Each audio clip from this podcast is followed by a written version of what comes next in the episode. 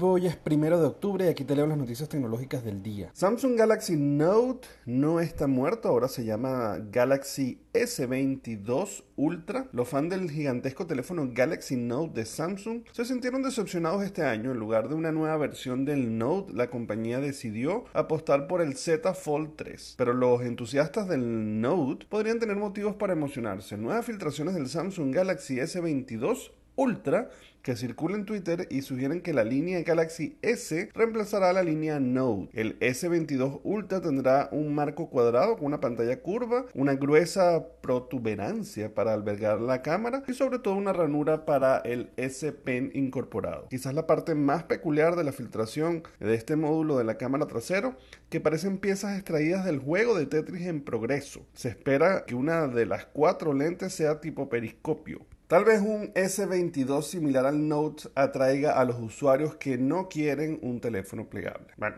que probablemente tampoco pueden pagarlo. Por otro lado, Apple dice que el efecto gelatina al desplazarte por la pantalla del iPad mini no es un problema. Apple recientemente lanzó al mercado una nueva generación de iPad mini y entre sus novedades se encuentra una pantalla más grande. Algunos usuarios de la nueva tablet de la compañía aseguran sufrir de un efecto gelatina al desplazarse por la pantalla, lo que significa una inconsistencia en la fluidez al hacer el scroll hacia arriba o hacia abajo en ciertas situaciones. Según Apple, esto es normal compañía ha respondido a las quejas de los usuarios acerca de este llamado efecto gelatina. En declaraciones, un portavoz de Apple aseguró que esto no es un problema. En cambio, es un comportamiento normal en las pantallas LCD debido a que refrescan una línea tras otra en la pantalla, lo que significa que es normal que las pantallas de este tipo refresquen primero las líneas en la parte superior de la pantalla que las líneas en la parte inferior. Un periodista especializado en tecnología ha publicado un video grabado en cámara lenta en el que se puede apreciar este efecto. Parece ser más notable cuando la pantalla se usa en forma vertical.